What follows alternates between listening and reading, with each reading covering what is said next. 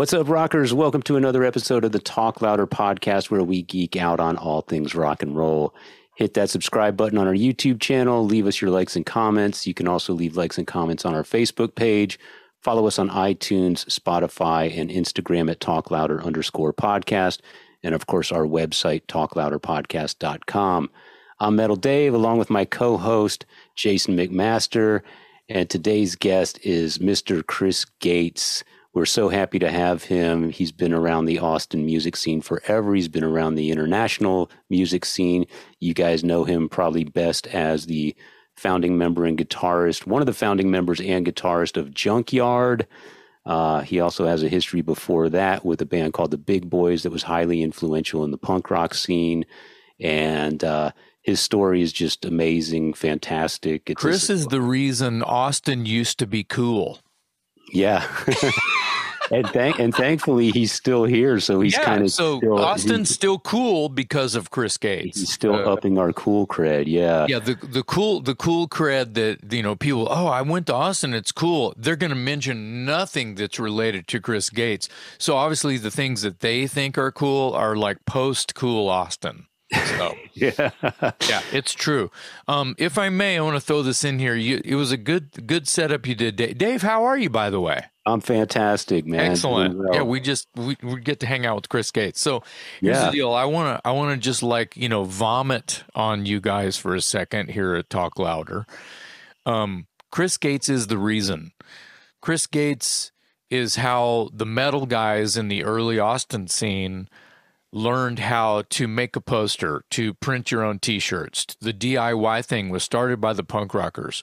I've mentioned it a hundred times on this show. Chris Gates is the reason. Um, I tell the story, uh, and I'll tell it again about how I run into Chris Gates on, you know, downtown Austin, hanging up posters for his show. He's not even on the bill. It's my show. Shouldn't I be the one post putting up the posters on telephone poles in 1983? Yes, it's Chris. I should. Be. Well, the thing is, is we were, and I was driving all over town and hitting these areas, and, and here I see a guy who's not even on the his band's not even on the show, hanging up posters you know what? You don't see that anymore. Yeah. Very passionate dude in everything he yes. does. And yes. dating all the way back, like you said, um, you know, a lot of people know him as the musician on stage, but before any of that, he was, you know, as you said, helping Watchtower, and uh, he brought a Slayer to Austin for the first time as a as a concert promoter and a and a I don't know if he booked gigs or just promoted them or whatever, but he had a hand in making things happen. And by making things happen, I'm talking about bringing bands like Slayer, Watchtower, uh, Trouble, Trouble. I yeah, think he there was there's a, there's a ton of there's a ton of bands. I, I do think that he was involved. He mentioned Exciter, but but he he was he said Exciter from Florida earlier when we were talking to him, and he meant Nasty Savage. So there's a, that opens up a whole other can of worms. He was bringing bands from it was inter it was coastal. He was bringing bands from all over the place to yeah. uh, you know Chicago, Los Angeles, San Francisco, Florida. Uh, and it was all because his phone number was the phone the only phone number that anyone had in Austin if someone needed a fucking gig. Yeah, it was like for a good rock show, call Chris Gates. yeah, it was on a bathroom wall. yeah, it's on a know? bathroom wall, so. uh, which is which is perfect, which is just fantastic. And I I personally love the guy so much yeah. because uh he's what's the word that i'm i'm it's like he's guileless. You know what i mean? He's, he's, he's, genuine too. Yeah it doesn't it there's no uh there's no weirdness you know? And if there ever was it's gone now because of the changes that he's the improvements he's made upon his life and he'll tell you all about them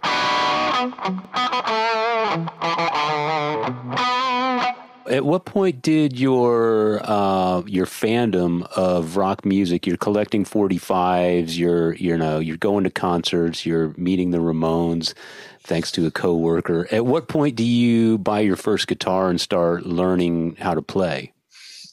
I was about 13.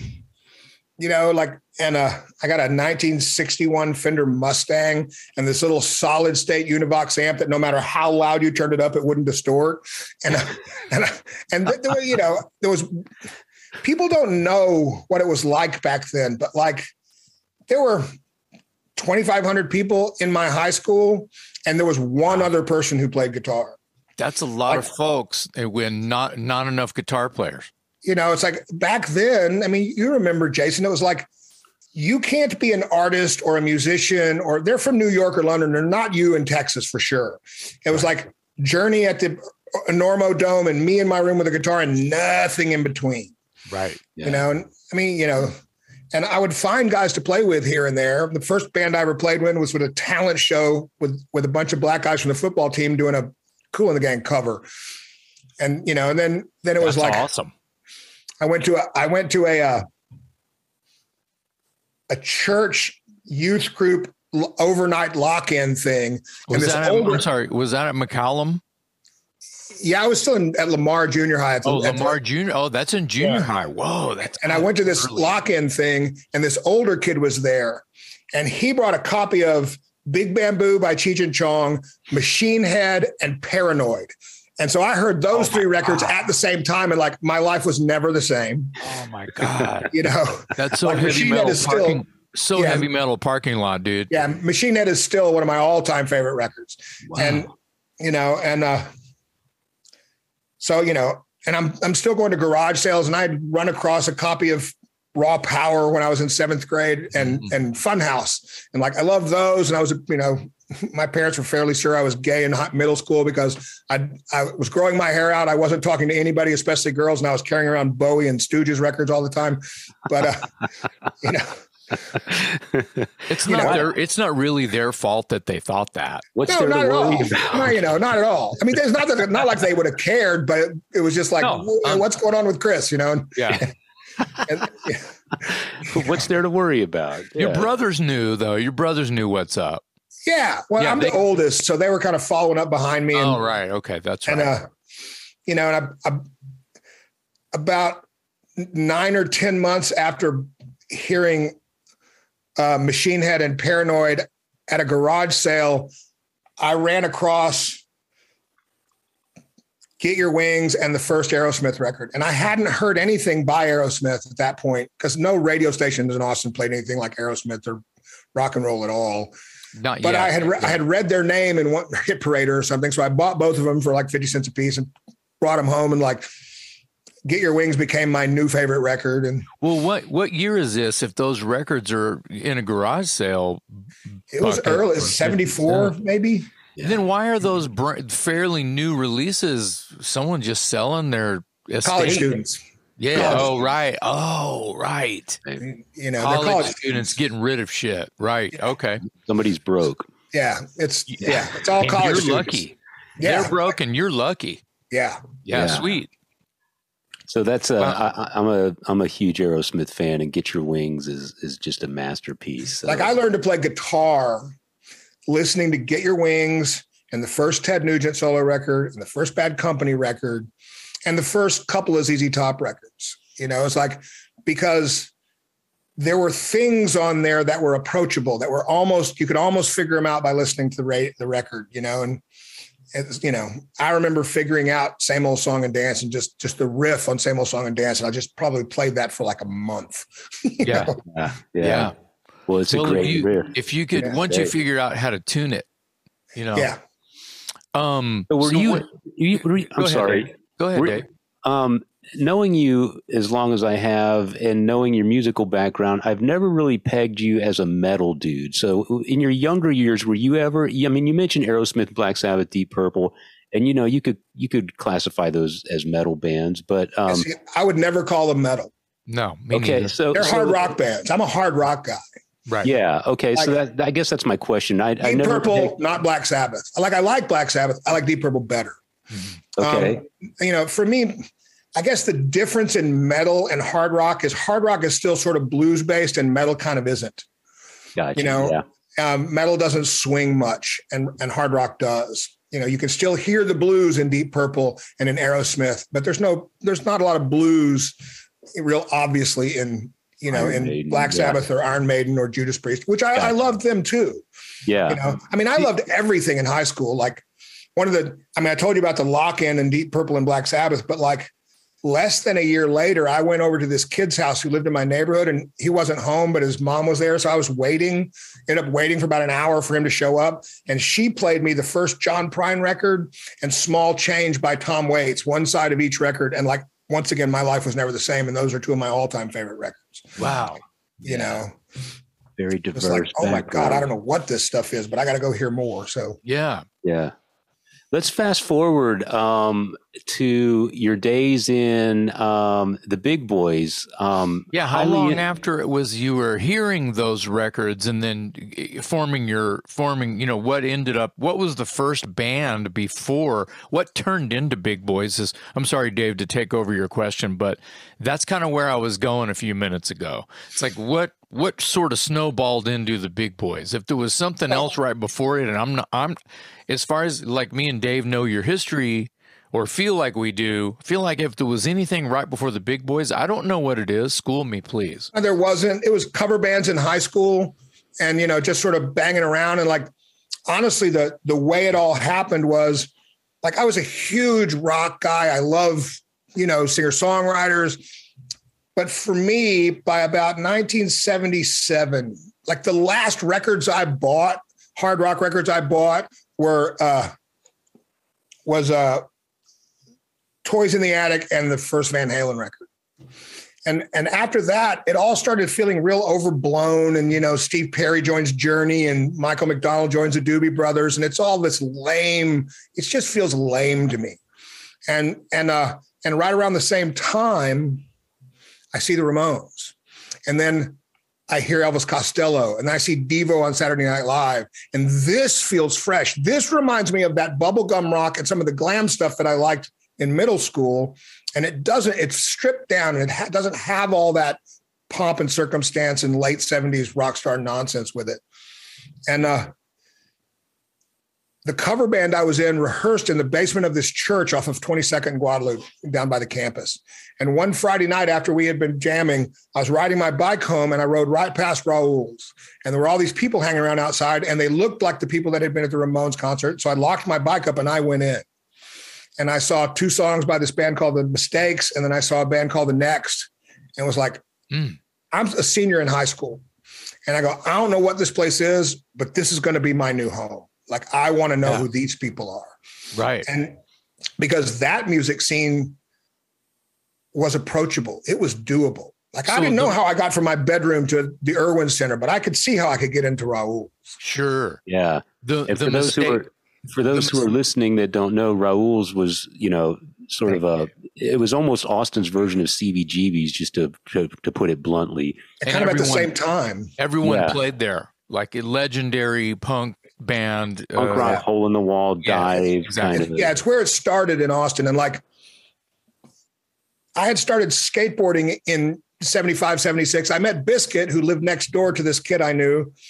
And he came back from California with a urethane wheel skateboard in about 1974 or 75. And we went, oh, that's badass. So we all started skateboarding. And uh, and then along the way, I met Tim Kerr, the guitar player from the Big Boys. And like Tim and and his wife and I went and saw a band play at Raul's just after I graduated high school. And uh, and the Hispanic guys that ran the plays, one of them was the dad of this kid who played football with my little brother at McCallum. So, like, I recognized him from the games. And so Tim said, I wonder what it takes to play here. So I got up and went back and talked to this guy, Bobby Morales, and said, Bobby, what does it take to play here? And he said, Well, when do you want to play? And nice. so I went running back to Tim and said, Dude, he said, When do you want to play? And so we started a band. I mean, literally, that's what it was. He said, When do you want to play? So we started a band. Oh, that's perfect. So I want to. I want. I want to pause. Of the big boys. Yeah, yeah. yeah. I want to pause. Uh, the mistakes and the next. Those were local bands, correct? Yeah. And the next, I believe, someone in the next was employed at the infamous now uh, another Raw Deal restaurant, if not the Raw Deal, uh, here in Austin, Texas who probably employed half of the musicians in town at some point, including yeah. myself and David Roach. Yeah. so, yeah. But I think the bass player, where I worked with the bass player for the next, I think yeah. down there at another raw deal. Yeah, probably. Anyway, I wanted to just kind of throw that in there so the people who are local around here who are people of a certain age might recall the these names and these bands and these flyers and Raul's and yeah. and uh, I love the story about you running back to Mr. Morales and saying and just getting a gig on the fly like that. Yeah, I mean, like we went back and we t- t- Biscuit had always been singing. He had a great voice, so we asked him to be the singer. He almost didn't do it because somebody else had asked him before us, but that fell apart.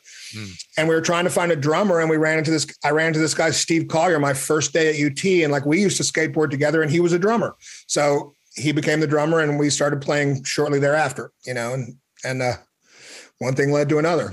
And you guys kind of became the kings of the whole Raul's Austin punk rock scene shortly thereafter. I mean, you you start Over time, off, yeah. Yeah, you start off as a fan just trying to get into Raul's and and checking out bands, and then you start the big boys and the big boys. By anyone that you know, as far as anyone that ever paid attention to Austin music history, you, are sort of inextricably linked to Raul's. And in fact, your first album is called Live at Raul's with uh, yeah. split with the Dicks. So yeah, tell us about that scene and you guys sort of rising to the top of the ranks and, you know, just give, give us a snapshot of what the Austin punk rock scene looked like at that time. One of the, the coolest thing about the scene here is that like in a lot of places, all the bands sound like variations on a theme. Like all the bands are hardcore bands or something like that. But, but Austin was really, because the punk scene was coming up out of the film school and the drama school and the architecture school at UT, um, and a lot of the people who started the punk scene were four or five years older than me, and they were very much focused on New York, on television and the dolls and all the stuff happening at CB's early on.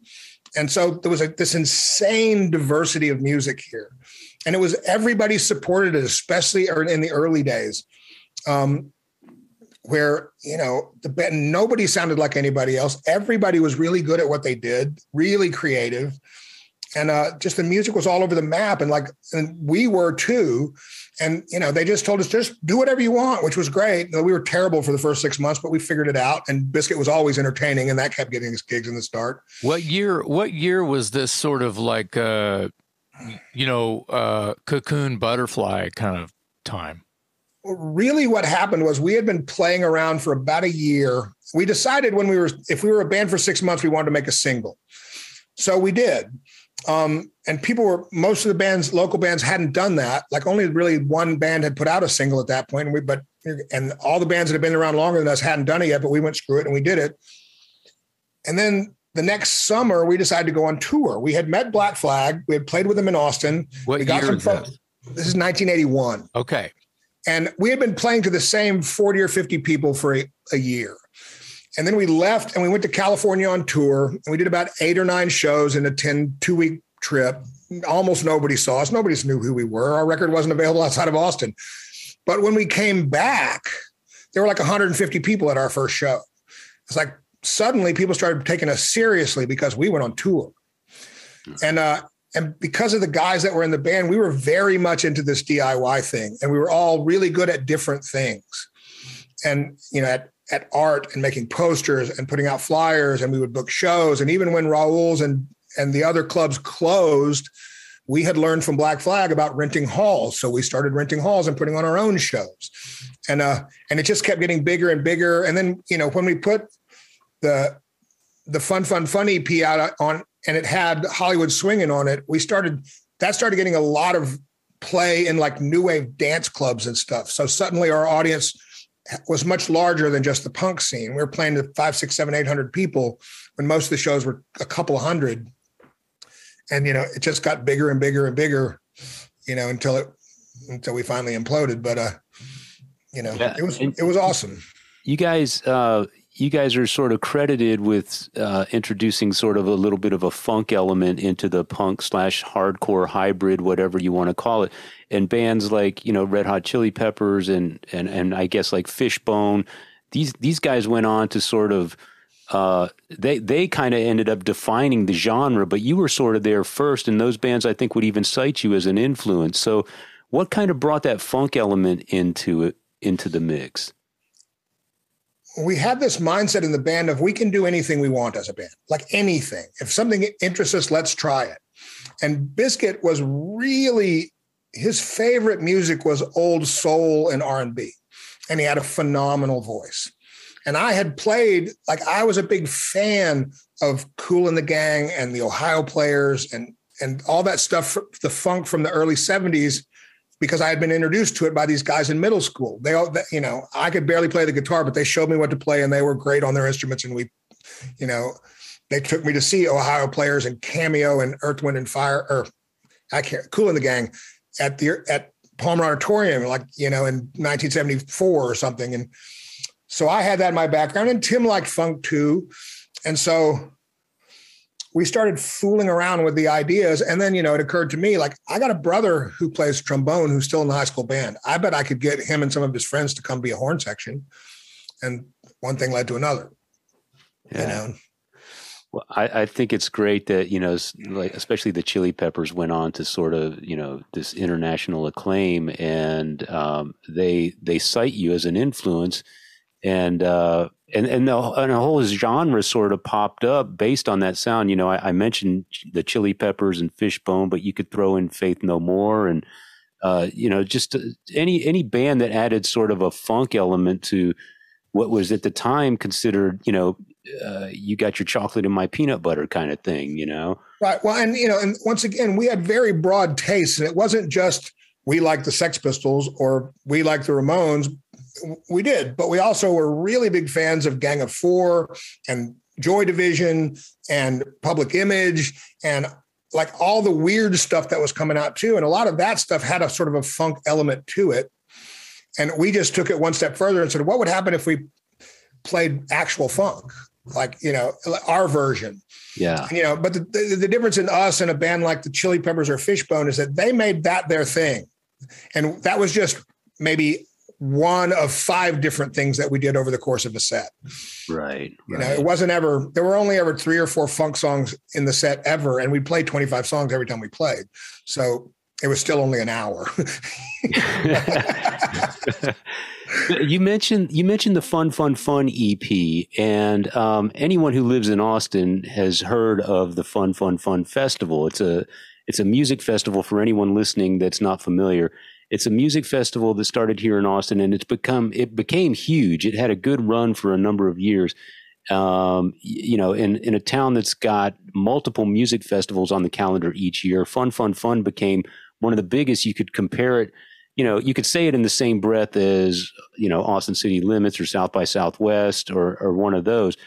Um, so my question to you is I've always wanted to know this. Did you guys get any sort of compensation for them taking the name of your song and turning it into the name of the festival? Doesn't work like that. No, no. But you know, I mean, otherwise we would have had to pay the Beach Boys because they got there first. But uh, but uh, but, the, but the festival it not only took the name right, but later as I got to know Grant, the guy who started it, it took the mentality of the song because in the second verse of the song, like at the time I wrote the song, the punk scene was becoming fragmented.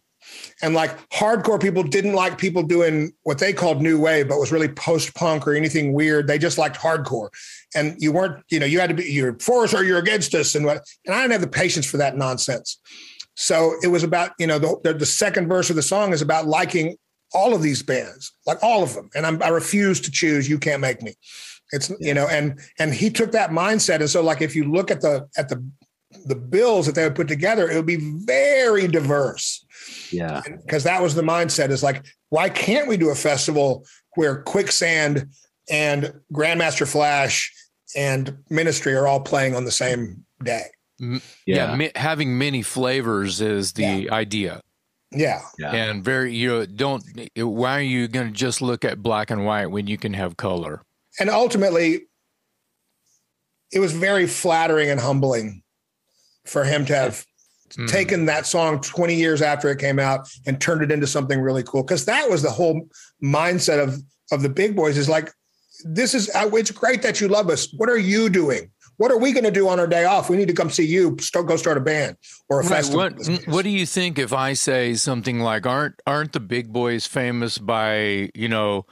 Uh, hey, go, what is it? Shut up, go form your own band or yes, something like that. Yeah, all, all of our records said go start your own. Now yeah. go start your own band on now it. Now go know? start your own band. You you and, can't and be in this one. Start your own, right? And one of the things that we would do all the time is is uh because people put us on shows when we were brand new and could barely play. Mm. And so we were always encouraging people if you start a band, we'll put you on our show. And we had all these, you know, I saw a picture of this band called The Infected. Uh, the average age in the band was 15, but it was Adam Grossman from Skrew and hmm. Felix from DRI and a guy named Chico and a guy named Richard Mather who played in a bunch of other bands, Rockbusters and stuff around mm-hmm. Austin. But like mm-hmm. they were all in barely in high school. But we but we told them, yeah, you got a band, you can play with us, and they played with us at the Ritz. Around here, those are like household names. Yeah, yeah, yeah. around here, and all and, great guys. Yeah, you know, and and uh, so yeah, so we were I, really big on on being inclusive, and you know, yeah, get up here, even if it's awful, at least you did it. You know, right? So, you guys, you guys ended up because of uh, because of the diversity in your music, you were on a bunch of you know uh, very unusual bills, I guess you could say. Like I, I you had the chili the chili peppers actually open for you, if I'm not mistaken, at some point. Yeah, one of their earliest gigs out in LA was opening for us one time when we were out there. That's crazy. And then I saw somewhere that um, that you played a, a, gig with Samhain. Is that is that right? Oh yeah, we played a bunch of gigs with Samhain, and and you know, and we, we all the hardcore bands, but we also played five dates with the Go Go's, and we played. We opened for Grace Jones. Oh wow! Rad you know that was a that was a weird one. I don't know that anybody else could have pulled that off because she sang to pre-recorded background music. So her mm. contract said the opening act can't be a live band because no, even if they're bad, they'll be more exciting than pre-recorded background music.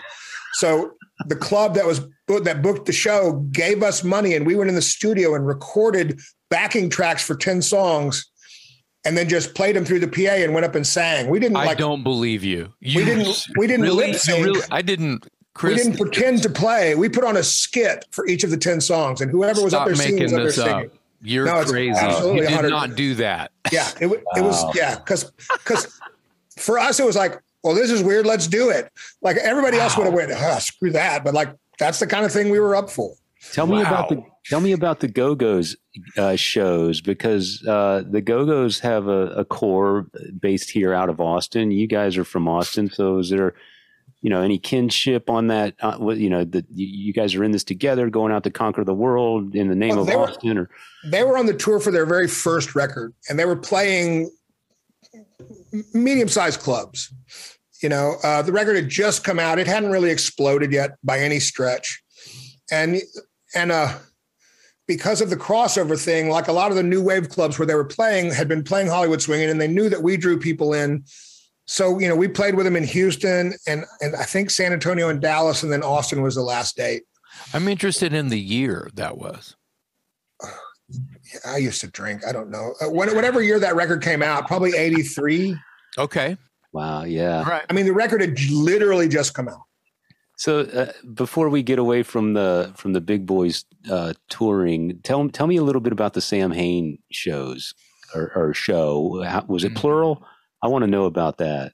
You know, and I can't remember honestly because it all kind of blurs together. We did apparently three different shows with the Misfits. And I know Poison 13 did a whole bunch of shows with Samhain. But I can't remember if the big boys played with Samhain or not. I honestly can't remember because that was right in the transition time between those two bands. And like there was a minute where I was in Samhain. Oh, really? Where when the Misfits broke up, Minor Threat had broken up. And Lyle and Brian Baker from Minor Threat and Glenn were trying to put a band together. And they contacted wow. me to see if I wanted to play bass. And I said, okay, maybe. And uh, and so we were sending cassettes back and forth to each other. But like at that point, if my memory serves, Brian and Lyle had gone really hardcore into the alarm. They were super into the alarm. And Glenn hadn't quite figured out what he wanted to do yet. And they were writing all this music that sounded like the alarm. And uh, it was a little more jangly than what they had done in the past. Yeah. And and it and you know, but I'm in Texas and they're in DC and he's in New York and it's long distance and it peters out. And then six months later, he's got an actual band together. Yeah.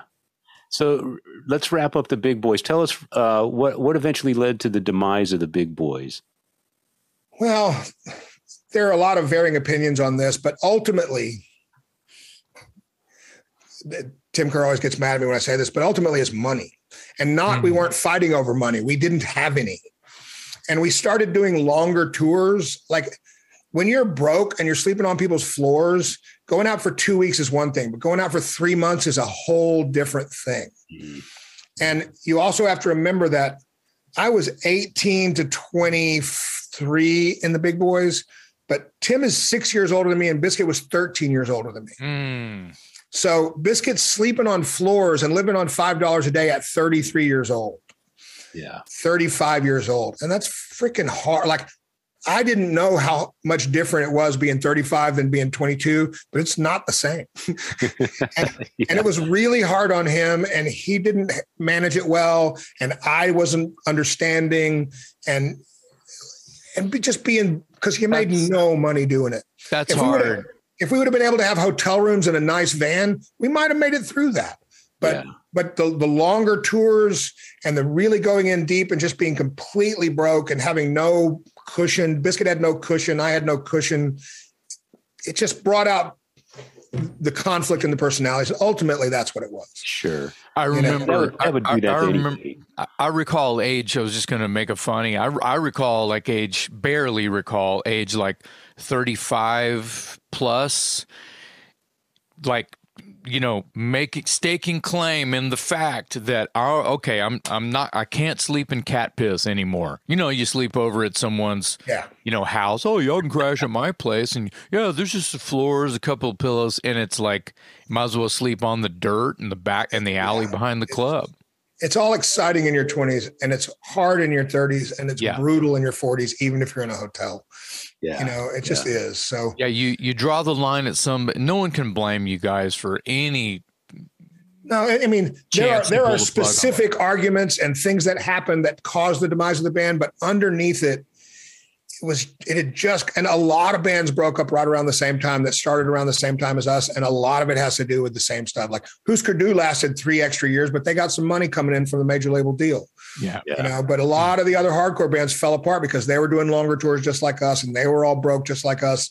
And it yeah. was just hard. Yeah. So hit, hit, we're we're gonna we're about to switch gears. I want to talk about Poison Thirteen for for a minute. They may have been short lived, uh, you know, even shorter uh, lived than uh, the Big Boys. Correct? Yeah, well, they, the band itself lasted almost the same amount of time. My involvement was oh, only the first oh, couple of years. Oh, okay. And then I moved to LA to do Junkyard, and they did it right. for another year or so after and, I was gone. And we're going to get to that. Let's back. Let's back up to about 1983. Yeah, 1983, or ish. Yeah, late 83 let's say because there's a story i want to tell i've actually told it before here on the podcast but now that we have the man in the room, uh, I want to tell. I want to talk about this. So this is where I always I've been lately making a joke in our episode tapings where you know not to make it be about me, but you know here it is again. I was in a band called Watchtower.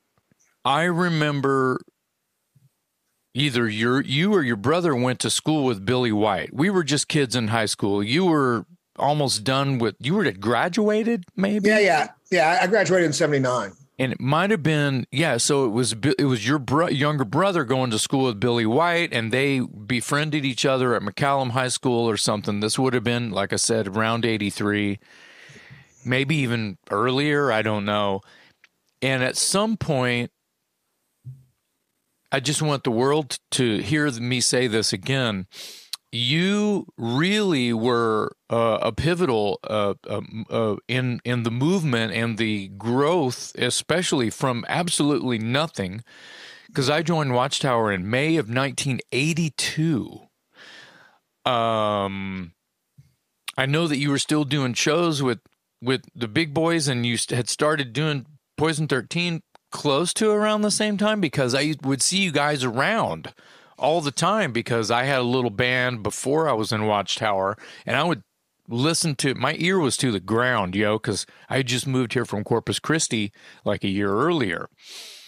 Uh, and my brother Randy had met Felix, was hanging out with Ben Burton, and was hanging around with all of the, you yeah. know, Rob Buford and and EKU and and yeah. just you know all the the South Austin Goon Squad was all there skateboarding and whatever havoc they could taking into, Taking acid and riding yeah, BMX what, bikes all night long.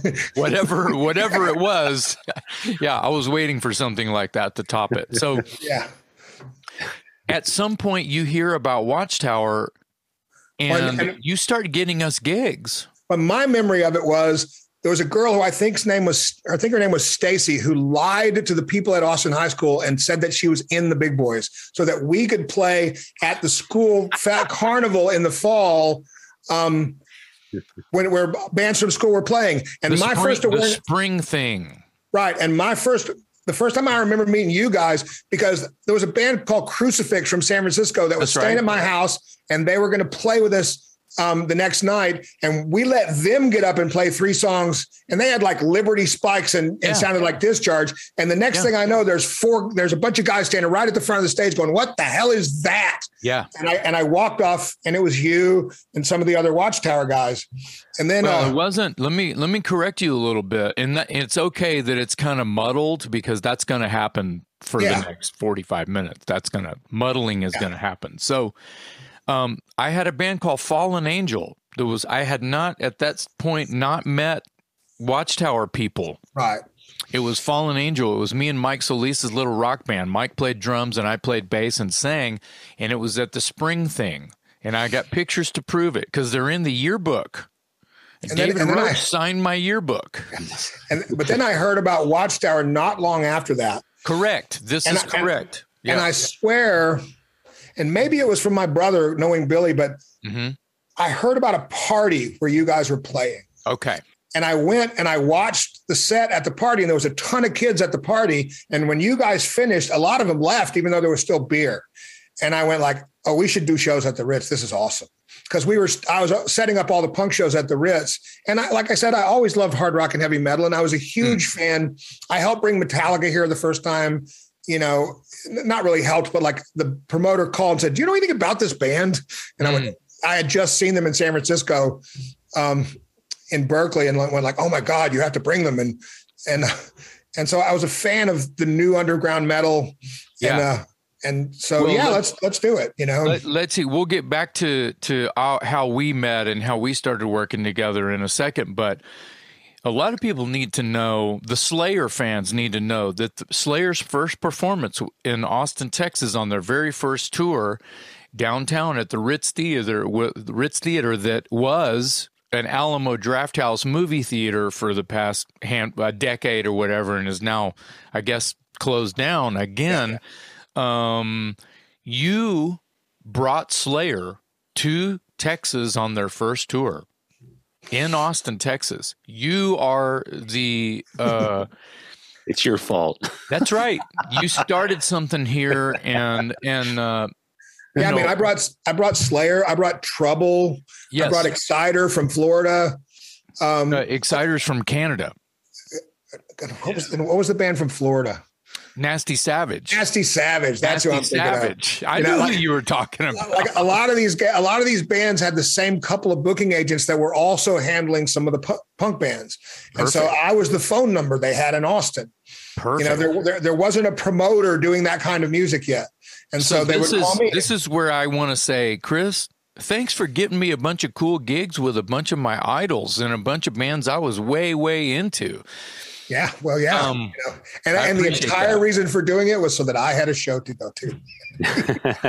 wow! like if I don't do it, it's not going to happen. Yeah, and I I want to see Slayer. Sure. I had actually I had actually seen. We played a show. The Big Boys played a show at Berkeley Square with the Dead Kennedys and Flipper on a Saturday night, and we had the next night off. And I was I was wearing a homemade Mercyful Fate T-shirt. Ah. Oh and the guy at the club was wearing the clubs going, dude, you know who Mercyful Fate is? You should come back tomorrow. And uh, and he put me on the guest list. And I came back the next night and I saw Exodus, Slayer, and Metallica. Oh my God. At Berkeley Square. Mustaine was still in Metallica. Yeah. Uh, real early for all of them. It was one of somebody's first show in the Bay Area. I can't, Legend. I don't know, but I was like, I just walked away going like, that was badass. Yes. You know, that was because, you know, it was like that was like it was like Black Flag meets Early's Priest. It's like yeah. the best, you know? Yeah. Yeah. Yeah. A lot of people, I think, when when the basic, basically the thrash metal came in as as early as uh, you know, I didn't even think that that had been a phrase had been coined yet. You know, when yeah. you think about 82, 83, and all of a sudden Metallica and Slayer, these new bands have one record out, you know. Um, you know, I think that it makes you realize is like, uh, it makes you get hyped up. I didn't know that they could play guitars and drums like that. Right. You know, it well, made like, you want to, if you were in, if you had the first Dokken record, it made you want to throw it away. Right. And it, it felt antiquated almost immediately. Yeah. And it was like, right. M- MDC and DRI had records come out, and that got labeled thrash. And then wow, yeah. not long a year, a year or so later, Kill 'Em All and some of those, you know, mm. the speed metal stuff comes out and going, oh, this is like thrash but metal, right? And it's okay. like, oh, hence you know, thrash metal, thrash right, metal. that's right. kind of where it came from. Was like those MDC ah. and DRI got called thrash because it was it. too fast to be hardcore. It had yeah. to have an, it had to have its own name. Yeah. And so that I think that's probably how that happened. I don't know. I never really thought about it until right this minute. So, but. so a lot of people in Austin uh, know, you know, when you hear the the infamous or shit, the famous uh, Continental Club, it's world renowned blues and yeah. singer songwriter, a, a, rock bar basically. I call it Cadillac Cowboys. You know what yeah. I mean? It's a it's it's a South Congress. It's a, especially the way it's blown up now. But there was a time when when you could buy drugs and get a hooker and get mugged all in an hour on South Congress, yeah. standing right in front of the club. Yeah, yeah, standing right in front of the Continental Club. Yeah, you and you booked. Uh, Say what? Are you speaking from experience? no, no. I just knew better oh, when my t- when uh, when I was done with whatever business I had down there was none of the aforementioned. Uh, I got the hell out of there because yeah. I was small and white. Yeah, it was like when we were doing the Ritz when we were doing even when we were doing the Ritz in 82 and 83, Sixth Street was not a particularly good neighborhood. No, you know? no, no, it wasn't happy down there very much. Well, d- depends on who you are, I guess. But yeah. uh, the Continental Club, you booked a thrash metal show in there. Yeah, you know, well, and, the, the funny part oh, was, was the guy S.A. That, Slayer. It was S.A. Slayer, Watchtower, and Napalm. Yeah, not we to like, be used with Napalm Death. The uh, this guy named Mark Prats was booking Liberty Lunch and the Continental Club at the time. Mm-hmm. And we approached him when the Ritz fell out from under us about doing Liberty Lunch. He didn't know anything about punk rock. And he said, Oh, Liberty Lunch, that's a pretty big room. Let's put you in the Continental Club. And he gave us a Thursday night and we put like 400 people in the Continental Club. And he went, Oh, and maybe Liberty Lunch. And then, and he and I began this relationship where anybody coming to town, like, what size is the band?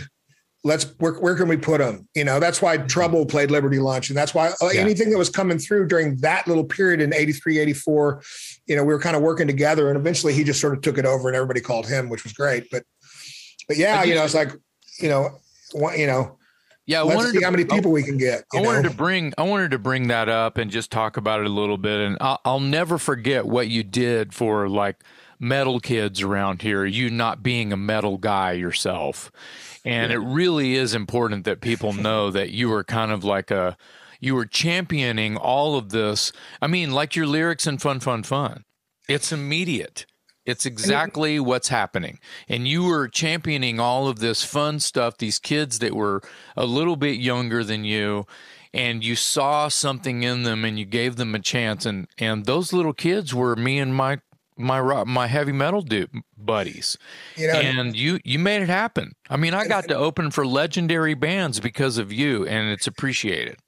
I remember you telling me that one time. I was like, do you realize that you brought Slayer here for the first time, and you let me open for them when I was seventeen? And I'm like, no, I forgot. well, I don't I don't think I was 17, but the story sounds good that way. Here's here's one more thing and then we'll move on cuz we can be here for hours. Um I was down on the drag. The drag is campus. It's the the main strip. It's Guadalupe Street. It's downtown, close to down, just north of downtown Austin, Texas. It's it's it's world famous as well, um, for many many reasons. And uh, I think I was coming out of Inner Sanctum or another uh, record exchange. Yeah, I'm coming out of record exchange, and I'm and I'm tooling down the street and it's broad daylight and I see off in the distance I see this guy on a 10 speed bicycle with a knapsack pulling out posters and hanging them up on on uh, telephone poles. You were using duct tape, or you had. I don't think you had the spray glue. I don't know if you had the spray glue, uh, just duct tape or something. Yeah, mostly masking tape. Yeah. Yeah, and and I'm like, oh, I wonder what he's hanging up, and I get a little closer, and I get a little closer. The moral of the story: it was you, Chris, and you know whose posters you were hanging up? Not a clue. Mine. well, but I knew how, you know, and I was still showing everybody. You know, I mean, like I'm the oldest in my family, and my wife has this thing. Like she says, I have to be careful what I say out loud around you because once you hear it and it's in your head, you just go do stuff. It doesn't occur yeah. to you not to do stuff. And yeah. that's sort of the story of my life. I mean, that's, I mean, Christ, I moved to Los Angeles at a time when all the boys are dressing like girls, planning on starting a rock band looking like me. And, you know, nobody in LA wanted to play with me, but it didn't occur to me that I wasn't going to succeed. And, you know, I did. Yes. So, that's a perfect segue because I wanted to get to, um, I, we need to talk about Junkyard, and, and, especially me being a big fan. So, and you've told me some of these stories in the past, and Jason's probably aware of a lot of it as well. But for our listeners, um, tell us how you and David Roach basically were based in Austin, and the two of you just decided to pack up, go to LA, and try to make it. Is that right? Not really. Uh, we, I had I went out to LA with Poison 13 and I stayed after the band went back to Texas. I stayed with this girl and I ended up going to this party in the basement of this place called the Malaga Castle, which is like the Chili Peppers lived there and a bunch of my punk rock friends lived there. And I saw Todd Muscat and Pat Muzingo had a new band. Their punk band had transformed into a glam band called Shanghai. And I had already discovered the Hanoi Rocks records and was like completely into Hanoi Rocks 85 probably. Mm. And I went and saw them play at this party. And the, the last band on the show was Guns N' Roses, playing in this basement in front of about 30 people. And, and I was wanting to play more and more rock and roll with Poison 13. The punk scene had gotten tedious. And mm. suddenly I realized, oh my God, there's a rock scene out here. So I went home and packed my crap up and got organized and went out there by myself and spent about six months trying to find people to play with and not having any real success. No, nobody wanted to play with the fat guy from Texas. How's that guy ever going to get a record deal? And their uh, loss. Before, during Poison 13, David had a band called the Strapados, and they they used to open for us a bunch. And I didn't really know David. Like the girl that Hands Off is written about lived in the same clothing optional apartment complex as my girlfriend for a while. And like I would come over and see all of his stuff in the yard, and then two weeks later he'd come over and see all my stuff in the yard. And you know, it was a little chaotic, but but uh, I love we it. Didn't, we didn't really know each other, but okay. I heard somehow I heard that he was going to come out to L.A. And I got it in my head I have to track this guy down. So I spent about a week calling people and trying to get his phone number. And I called him and said, Look, you're coming out here. When you get here, you and I need to try and start a band. And he went, Okay. And, and then, you know, they came, when he came out, he brought Johnny Hell and the guitar player from the Strapados and the guitar player's wife guy named Max Gottlieb and, and his wife. And they all came and they stayed at my loft for a couple nights and I got kicked out for letting them stay there. And we moved into town and got Texas West and uh, and started putting the band together. But uh wow. you know, that's yeah, it, it happened because I couldn't find anybody that wanted to play with me. And so I tracked them down and said, when you get here, it's you and me. So, so did, that that kind of hurts my brain that you you you said you didn't really know him. You didn't really know David Roach when you were in Austin. Like uh, we, I mean, as casual acquaintances, but we didn't run oh, in the oh, same right, circles okay. at all. Oh, yeah, I mean, okay. it wasn't, wow, he wasn't right. a stranger. You know, our bands no, had played no. together and stuff, sure. but we didn't okay. hang out. We hadn't really hung out much. Yeah, you guys had, you know? guys hadn't been in a band prior. You no, guys, it was a like no four or five year age, yeah. four or five year age difference. Yeah. You know, we just we were running in different circles. You know, I don't think I ever knew that. I thought I knew everything I about you, Chris. I, I, I yeah, totally set up the question all wrong because I didn't know that. Yeah, that's, that's yeah. Well, yeah. And so, so why we're here, Dave. Exactly. Yeah. For, for us to learn something and for our listeners to learn That's something. right. It's educational. You know, I had, and I had spent those six months writing most of the songs on the first record. Wow. And by myself in my loft. And uh and then they come out and you know, and I start writing with David and uh and you know, we start playing around and, and very quickly started finding traction. Like I was fully planning on having to be a band for a few years while this glam thing ran its course. And you know, within about nine months of starting to play, we we got a deal. Yeah. Didn't you guys get a deal before you had enough material for your first record? Oh yeah, we did. Like we, uh, you know, everybody in the band was nice guys, and we put on a. We had come up out of punk rock, so our energy level was higher than most of the other bands. You know, and so this woman named Dayle Gloria. Hi, Dale. We love you. Um, Dale and her partner Michael Stewart ran this club called the Scream, mm. and uh, Monday nights in Hollywood and Friday and Saturday nights at this giant place downtown, and uh, they wanted to manage us. So we went okay, and uh, they put us on a bill. The first band on the bill was Green River from Seattle, who mm. broke up on their way home, arguing and became eventually Mudhoney and and Pearl Jam. Right. Um, and then we were in the middle. It's all your fault. And Jane's Addiction was headline. It's actually Jane's Addiction's fault because oh, half okay. the band wanted to be more professional and more rock like Jane's, and the other half wanted to be more punk rock. And so they split wow. up over that and, and did exactly that. Wow. You know?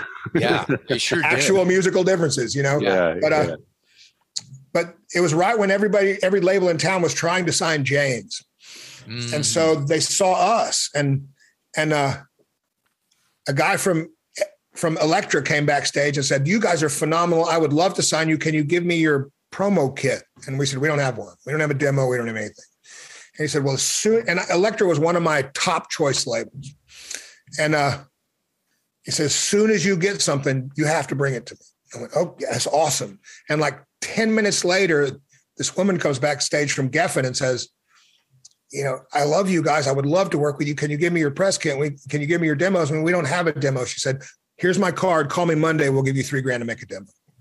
And so we signed with Geffen mm-hmm. because they gave you money right away. right, right. Because yeah. they they wanted to, they were willing to pay for, and you know they gave us. I think they gave us five grand to do three songs, and we spent three grand on six songs and gave them the rest of the money back, and they signed us right away. wow, wow! But, so before before we move on to the debut album, I, I want to back up just a bit and tell me how how did you meet uh, Brian Baker? I knew Brian from Minor Threat. Like I knew all the guys in the band from their punk bands. Right. You know, I knew Pat from Decry coming through Austin. And yeah. and and when the band started, it was it was Johnny Hell and Max and and me and David and a variety of bass players. Uh, Tony Alva was our first bass player. Wow. And then Tony got busy, you know, resurrecting his company with somebody and and he dropped out and we had a we ended up with Clay. Um, and uh, but I knew Brian from from having done a bunch of shows with Minor Threat, both in Texas and on the East Coast, and like yeah. Really like Max was a great guy, but not a great guitar player, and I was also not a great guitar player. I was planning on being the rhythm guitar player and having a hot shot lead guitar player, and I was having to do more of the solo work and whatever. And then when when we we got signed and we did a a showcase for Tom Werman, and Werman came up after the showcase and went, "Man, I'm I would love to produce your record. That guy can't play on it." Mm. And uh, wow, yeah. and we went, "Oh fuck!" And so you know, we got together and talked about it, and knew that we, we were going to have to. We could we couldn't carry him, and yeah. so yeah, so uh, we made the hard call and and and let Max go, and we were just beginning to. We had put an ad in whatever the paper was you know, and we were just beginning to field some phone calls. And I walked from my girlfriend's apartment around the block to the 7 Eleven in my neighborhood. And I walked in the front door and there's Brian. And he's grown his hair out. And, and this going, is and this is in in LA. In LA. Okay. Yeah. Make and sure. I'm going, dude, what are you doing here? He's going, Oh, I moved out here. You know, I want to put a band together. I was going, like, what kind of band? Yeah. oh want, want to be in a rock band? Yeah. And he's going, he's going, you started a rock band? He's going, what are you doing right now? And he walked back over to my girlfriend's apartment and I played him the demos we had done. And he said, yeah, I'm in. And wow. wow. There's your lead guitar player. So yeah. how did the name Junkyard come about? Because it's one of the best rock band names in the history sure of rock band names. Yeah. It well, honestly, it came. It was the name of one of my all-time favorite records by the Birthday Party. Mm. They have a mm. record called Junkyard, and uh, mm and at and when I'm when I was thinking, well, actually, I wanted to name the band Crack, but that was before there was the drug, right? Just because I liked the sound of it. Yeah, you know, right. that whole onomatopoeia thing. It sounds like a great rock band name. But before I could name a band that, crack happened. And so that was no longer a good name. Yeah. I think I think David told us the birthday party uh, story about the Yeah, and and and it's like you know, I have rules about band names. Like it has to be easy to pronounce when you see it written. It has to be easy to spell when you hear it spoken. And uh, it either, either needs to tell you everything or nothing. And Junkyard is one of those names that does both. Yes. Like yeah. when you see the name, it could be anything, but when you see the name and the logo and the other stuff that we put with it, you go, okay, trashy rock and roll. Yes. And uh, you know, and, and so it was just, yeah, it was I lifted it from Nick Cave, but uh but it was perfect for what I wanted to do musically. So absolutely. So you told me a story also. Uh, you get signed to Geffen. Um, you're getting ready to put out the first record, and um, the your the album cover of your first album is iconic. And you told me that it was basically just a happy accident. You basically pulled uh, an, you pulled something out of a trash can and said, "I don't know what you guys are thinking. This is the album cover right here." Is basically like we were battling you know, I've been every band I was in, especially big boys, like we were all really involved with the artwork. We would trade, like, you do the front cover this time, I'll do the back cover, and he'll do the insert. And next time he'll do the front cover and you'll do the back cover and I'll do the insert. Like every record we traded who did what. We were all involved in, in the creation and the brand and, and all the rest of it. And so like turning it over to, you know, I thought, well, these guys are professionals, you know, and and surely they'll be better than me. And then I, then they start, you know, sending us to photo shoots in junkyards. I'm going, are you kidding me? I'm not standing in a trash pile. This is stupid. but they sent us to Tijuana to take pictures, which was a terrible idea. but uh, yeah, I remember parts of it, and nobody got arrested. So it, well, it was a well, good trip overall. Success. But, uh, yes. but like when the band started, we needed a look, right? Like and and we're not the kind of guys who can put on silly outfits. It's just not who we are. So basically, what we did is we looked at what do we all wear normally anyway, and where is there an overlap, and let's just focus on the area that overlaps so we look like we belong together. And I was working for a T-shirt printing guy, and I designed both the original Junkyard, Junkyard, Junkyard logo in my attempt to recreate the cover of Humble Pie Rock in the Fillmore, and uh and then I created that Spade logo, which was a riff on this Motorhead poster that a friend of mine had done for a Motorhead show in LA. And uh, and I basically I silk screened the Spade logo onto some cloth. And then I went to the store and bought a bunch of jean jackets and sewed it on and gave everybody their jacket. The original jackets had everybody's names on them at the bottom. And uh, and suddenly we're running around looking like a biker gang in a town where everybody's looking like girls. And uh and so we're down in Tijuana and we're taking all these pictures and we're having a good time, but they've all the pictures like they've got these soft focusy, like it's just awful. And, and mm. all of their ideas are just awful. And we're literally in the art department at Geffen, and I look over in the trash can, and there's all these big 11 by 17 sort of grainy color prints.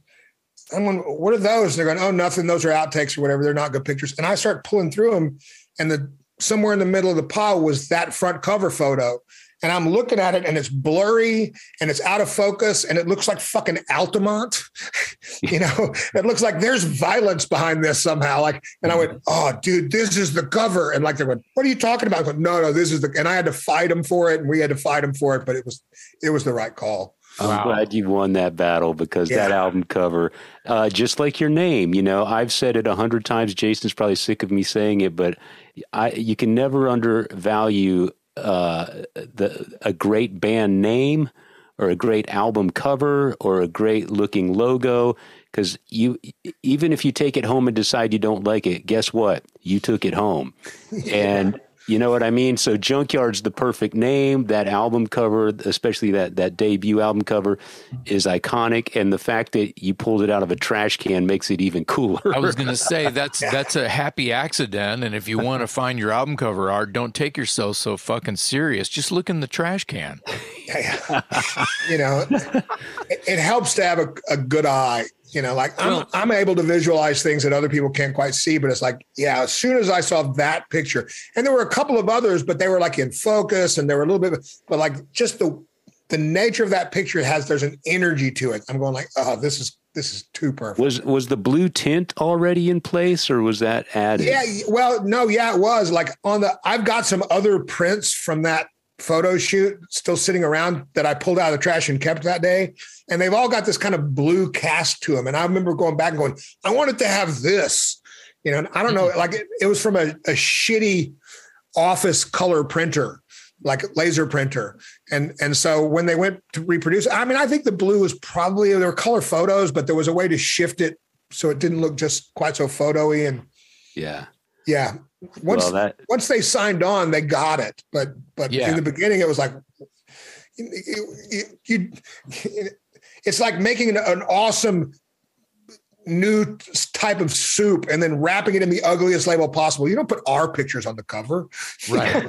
like, our faces like, don't sell records. I like the, the, my favorite part of the story and it's and it's so very true is they're like, well, well, you know, oh, Geffen, they, yeah, they have an awesome art department. I'll just put all my trust in them. They know they're the professionals. They got this. And, and then every time I did that, it screwed me. And every then everything, time. yeah, everything you see is terrible. Uh, similar story with the toys management was like, "Oh, this is the best in Los Angeles. These are the best in the business. They do everybody's stuff." And they're sending me sketches by fax because it's you know the dark ages.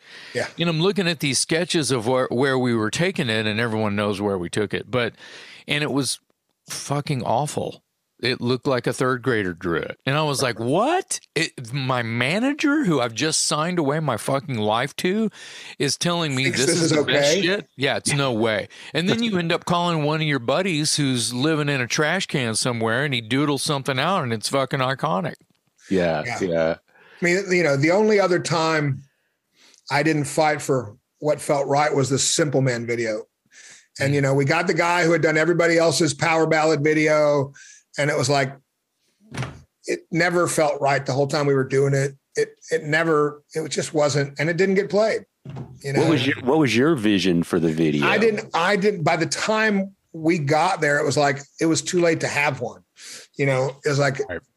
I hadn't really thought like the I you know I wasn't a filmmaker. I went to film school, but like the first video was like we just hired this insane French Canadian dude um, who uh, we had a very small budget for the Hollywood video, like 30 mm-hmm. grand.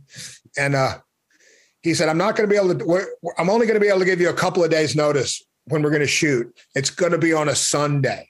And we went, okay, I don't know, whatever. And then he, call, he called us on a, called us on a Wednesday and said, we're shooting this Sunday, you know, be at this address at 6 a.m. We went, okay. And what we didn't know is that he had just signed a deal to shoot a really expensive video. And I want to say it was for Tora Tora, but I'm not positive.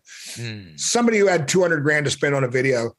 And he bought all of this film stock and rented all this camera gear and all the rest of this stuff. And he shot it on a Friday and a Saturday, knowing that he was going to have to pay rent through the weekend on all the gear. And so he shot everything he needed to with them on Friday and Saturday. And when we used all the gear they paid for to shoot ours on Sunday, we used their film stock, we used wow. their their steady cams. We use their dollies. We use their crane. We use all of their gear that they paid for. They probably don't know that. Hi guys. Um, how did you how did you get the the crazy French Canadian to agree to? I mean, that's like you know, hey, I'll take your peanuts. You know, I've got big money here. You know, how, how did that? Well, you know, we had we had meetings with a couple of three different directors, and he walked in and was just like spinning you know. Oh and he, shit! Okay. You know, he was he was he was young, right? And he hadn't done a ton of stuff, which is probably why he wanted to do it. But also, like, his energy was so good. Mm. Like, you know, his idea was we're going to shoot it in an abandoned mansion and we're going to trash the place and it's going to be awesome. And like, and we were just winging it. Like, you know, there's a scene in the video where I'm sitting in a chair playing a solo and this girl in a bikini walks by. The girl in the bikini was our makeup artist. We convinced her to go home, get a bikini, and come back and parade past me in the video because we didn't that, have any. That was that was Heidi Richmond. Yeah, yeah. You know, like we didn't have any money for miles, so we talked Heidi into doing it. And yeah. it was like, you know, the whole thing. Like we were, we did. The only reason we were still conscious we were drinking so much was because of all the speed we were doing. You know, and there are scenes in the video where David's literally passed out and we're still shooting. You know? Hmm. Whose car are you driving in the beginning of that video? That, like we borrowed that car and painted flames on the front of it and ran it into another car. Oh no. like we didn't damage it, but like yeah, yeah, we borrowed it and painted the flames on and ran it into another car. And then like, here's your car back. Here's so, your car back. Yeah, yeah. flames they'll wipe off. See you later. It's probably tempera paint or something. I don't know, but but yeah, that was the that whole video was totally, it was totally us. Wow. Yeah. You know, and then we then we're on this, like the only cool thing about the uh, Simple Man video was right over the hill in one direction were the Quonset huts where they shot all the exterior stuff for Gomer Pyle USMC. Wow. And right over the hill the other way was Spahn Ranch. So that was cool. I kept disappearing from the shoot to go check out Spahn Ranch and checking, disappearing over the hill to check out the Gomer Pyle set. But wow, you got you got uh, you got Private Pyle and and uh, yeah, Charlie, Charlie Manson. Yeah. and a trailer full of models who wouldn't even speak to anybody in the band. Mm, right. They're a little freaked out by us. Yeah. Well, that's per that's perfect. They should be yeah. scared of you guys. Yeah, yeah. Let's you know, jump to the next album. Uh, again, this is a story you told me, but for the benefit of our listeners, I've always loved the song "Slipping Away" on the second Junkyard record, sixes, sevens, and nines, and you co-wrote it with Steve Earle um, who of course went on to do many amazing things. Um, but tell me the story about how you got Steve Earle involved in writing a junkyard song because this is great. Yeah, well, I mean, we were in the studio making the first record, and our and our person was a woman named Teresa Ensenat, and uh, Teresa had just started dating Steve. This is just before uh, Copperhead Road came out.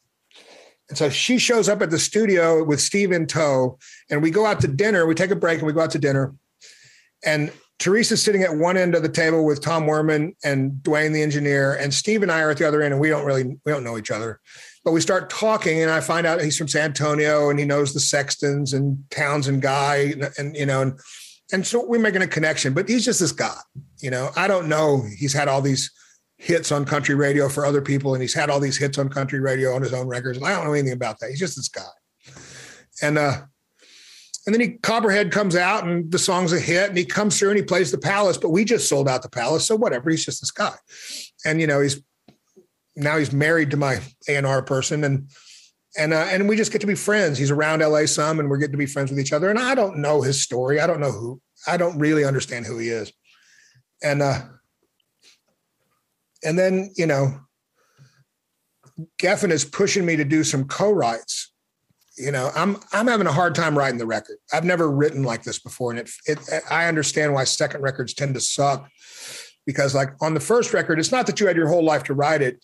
It's that when you're writing organically, for every ten loose ideas you have for songs, only like two or three of them get turned into actual songs, and only like of all the so if it's three out of 10 get turned into songs, then once you've got 10 songs, only one or two of them are any good. Yeah, and, I, I, I, tell people that all the time. It's like you have to write lyrics to these loose ideas that are actually inspirational.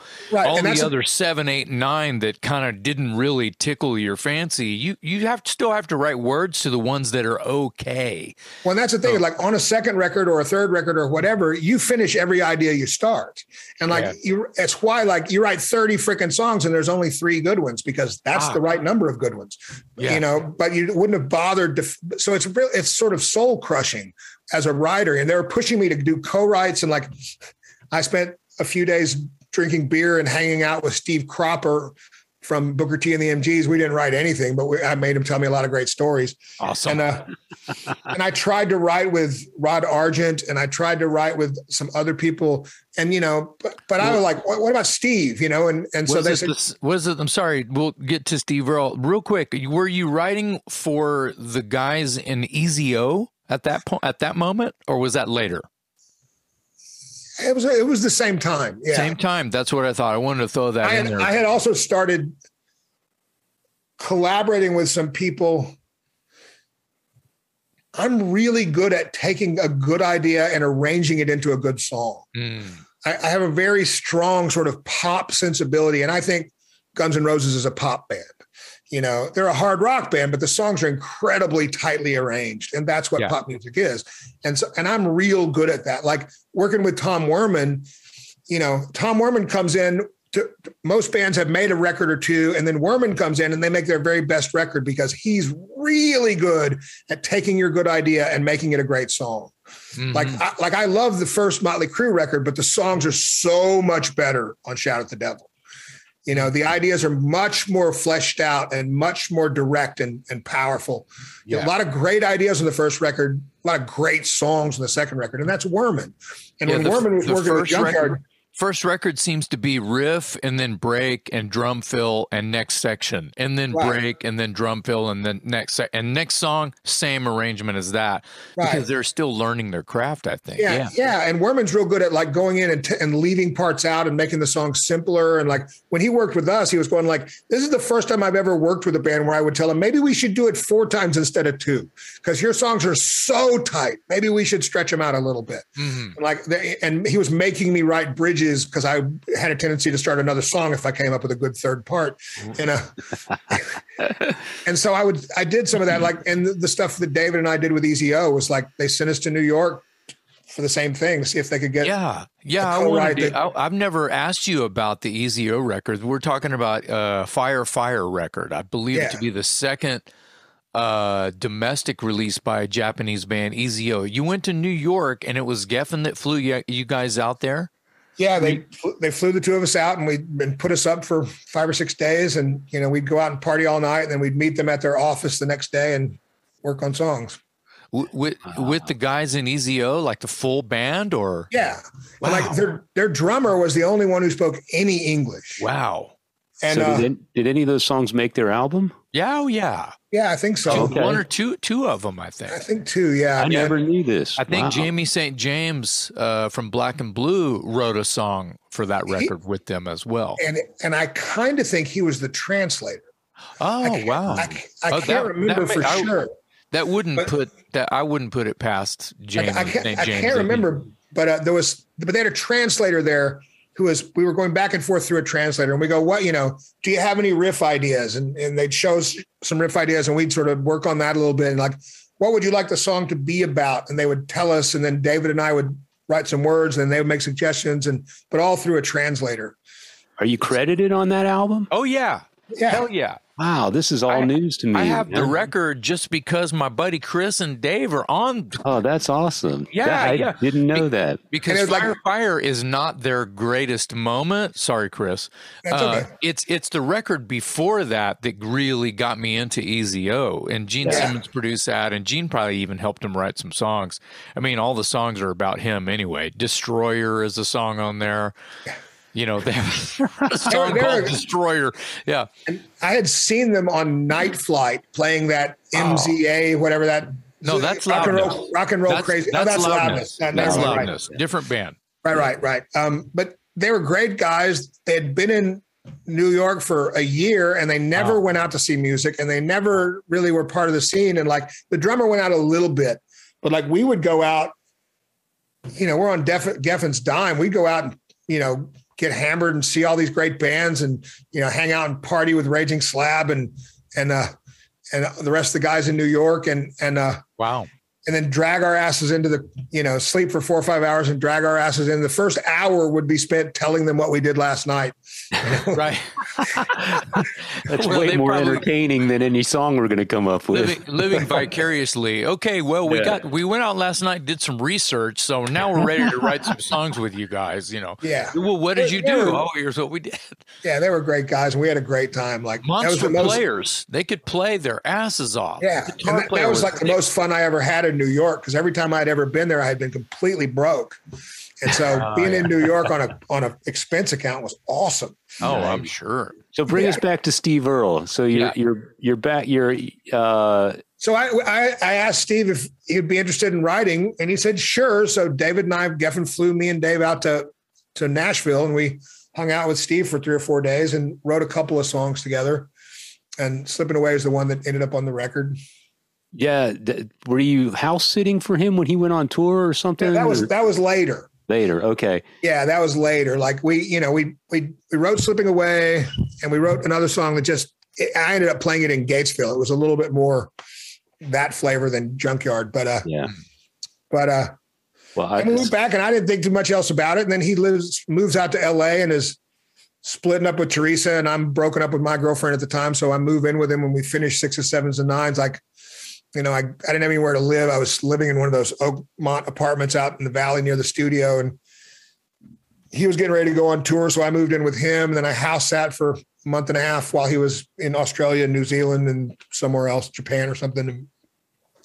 And wow. over, over the course of that little house sitting adventure, I, re, you know, some of the people who called the house looking for him and stuff. I'm like, who am I living with? like I suddenly realized that like a lot of people knew who Steve was. Kind of a big deal. You were yeah, it was a much yeah. bigger deal. Like you know, it was pre-internet. How, how, am I supposed to know? He didn't tell me. Yeah, you yeah. Know? Well, I I love that song. I I I think it's a it's for me it's one of my favorite tracks on on the sixes, sevens, and nines. And I learned a ton from hanging out with Steve just as friends during that era too. Like at, you know, after six and sevens and nines was done, because like we both come from Texas, and that that gives us a certain common language and sensibility. But like I came up out of the punk scene, which is all inspiration. You're just vomited out and you're done. And if you if you look like you're spending too much time working on it, that's like what's the what's the matter with you? What are you lame? You yeah. know. And Steve comes up out of a singer songwriter and out of a Nashville model where he was the guy who first explained to me that there's two parts of songwriting there's inspiration and craft. And the inspiration is uniquely yours and you should protect it at all costs. But the craft is something you can get better at and that you can take input on. And like I had never, that had never occurred to me. And I never really thought much about craft. And like you were like, Jason, like you were saying, the first Motley Crue record, there's no craft because all the songs is just same arrangement, same arrangement, same arrangement because they don't have any of that yet. Yeah, pretty much. Yeah. And uh, and so work. So after hanging out with Steve, I start paying more attention to how songs are constructed and going like, oh look, they did this. You know, and I'm a big fan of the ACDC simple songs and complicated arrangements. Like every time they change parts, they do it a different way. Mm-hmm. You know, I'm a big fan of that. But but uh, but yeah, hanging out with Steve was a you know, it's like a master class in in in thinking about songwriting. Yeah, yeah, like, dude. We were doing a lot of. It's not a secret. We were both completely out of our minds on drugs at the time, and like we had been up for two or three days, and we're getting ready to crash. And he's going, "Help me set up this recorder. I want to record this song I wrote." And so we set up the mics and we set up the little DAT recorder, and he plays this song called "Cocaine Cannot Kill My Pain," and it's like the scariest most powerful thing I've heard in years. I still have that recording from that day. Wow. And I go like, dude, when did you write that? It's going, oh, just over the last couple of days. I'm just going, I've been with you pretty much 24 seven for three days. There hasn't been a guitar out of a case. He's going, oh, I just thought about it. And then, and then he picked up a guitar and he played it for the very first time in a finished arrangement, perfect. And it's better than any song I'll ever write. And I'm going like, he's, and now I know what it felt like to be Salieri in the court of Mozart. You know, it's like, I'm good, but I'm never going to be that. Wow. You know, it's like, son of a wow. bitch. That's you know, and it's so dark and it's so powerful. And he thought about it for three days. I'm like, son of a bitch. You know? Wow. Some, I got cir- some circles, that's just called Jedi. Yeah. And it's just I, like, just I got to ask you also about the uh, the junkyard trading cards now, some some people, some listeners might remember these. I remember having them when I was a kid. It was basically the rock and roll equivalent of baseball cards or football cards. I think you bought a pack and you got a stick of gum and five cards. And um, I remember having the junkyard cards, and I remember I think Poison was another one of the bands, and I, I can't remember the other bands. It wasn't Kiss because Kiss was had their own exclusive line, but this was sort of some company came to you guys and well, a couple of other bands. How did that arrangement come about? Because you're the only friend of mine that has his own trading card. How that happened was there were two or three really big merch companies that were doing everybody's merch when you were on tour. One of them was called Brockum. And we had signed a merch deal with Brockum. They did lots of bands, White Snake and Poison and all kinds of people. And Brockum decided to release trading cards of all their endorsee artists. And so that's all the all the bands that were on the trading cards were bands that were signed to Brockum for a merch deal. So that's that's why the band, you know, there wasn't any mysterious bit of like, well, why did they get picked and not them? It's like, no, no, was, we we were all already had a deal with the merch company that released Brockum deal. I had yeah. I had stacks of those things that I just inherited somehow. The but I mean Exodus, yeah, uh, like you said, Whitesnake, but uh, Bon Jovi, and I believe that there was a Kiss.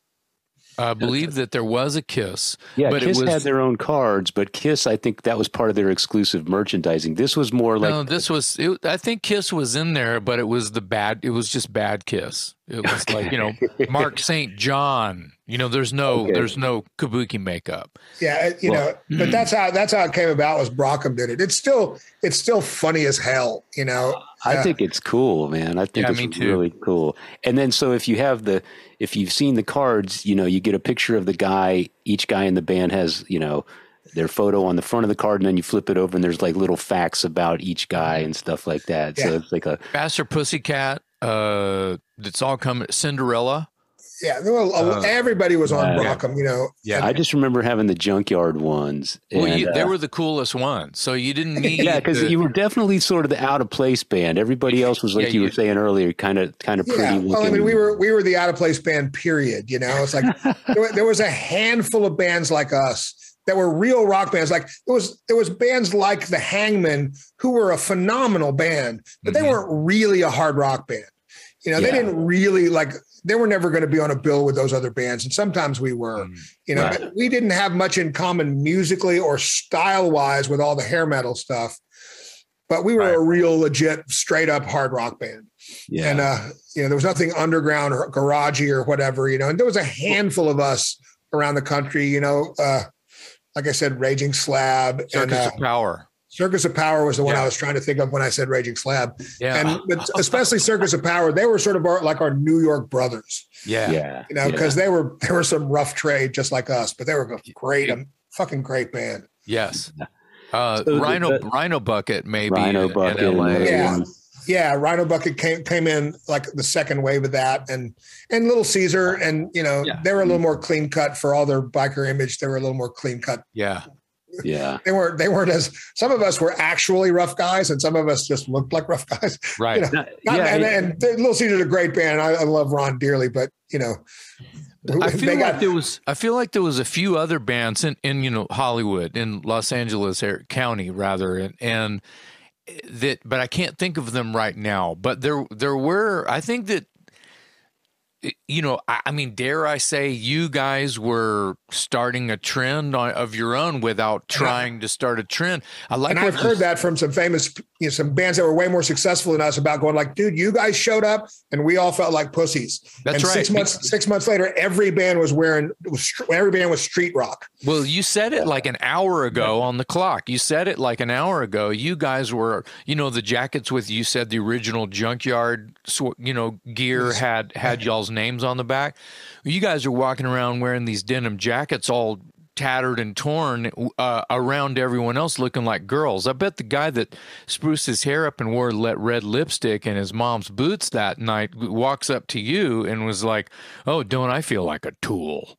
It's funny like later after I after Junkyard was going, I was having a conversation with a bunch of guys um, a couple of guys from a band called the Joneses, and and I want to say that Duff was there. I can't remember, but like they were all saying like when I first got to LA, like I'm going to all the rock shows, but I'm greasing my hair back because it's growing out. It's only about you know three or four inches long, and I'm greasing it out while it grows back. And I'm wearing all black and engineer boots and a leather jacket and all this, and, and everybody else is glam. And yeah. like, and nobody knew who I was, but there seemed to be guys in bands that knew who I was because I knew them from their punk bands. Mm-hmm. And for the first six or eight months I was out there, one of the guys told me they just called me the scariest man in Hollywood because they were certain I was just going to kick all their asses, you know. and like I was like, I just felt left out, really. but, uh, but uh, you know, I was never cool enough for all that fancy business, and they would go like, "Yeah, that guy's too cool for us." You just described, like, you just almost described like a scene out of Velvet Goldmine or something. Yeah, some know, kind of and, weird, you know, dichotomy, some kind of wall, invisible wall, but you're still rubbing elbows with these people that you're cool yeah. with, and you go to see their bands play and everything, but they're afraid of you. It's, it's pretty. You know, it's like, and I, you know, I made friends with with Duff and and met Slash early on when I before there was a junkyard, you know, and then I'd go see them play, and they'd be saying hi, and everybody else around was going like, "How do you?" How, the only guy that knows him is in the band, you know.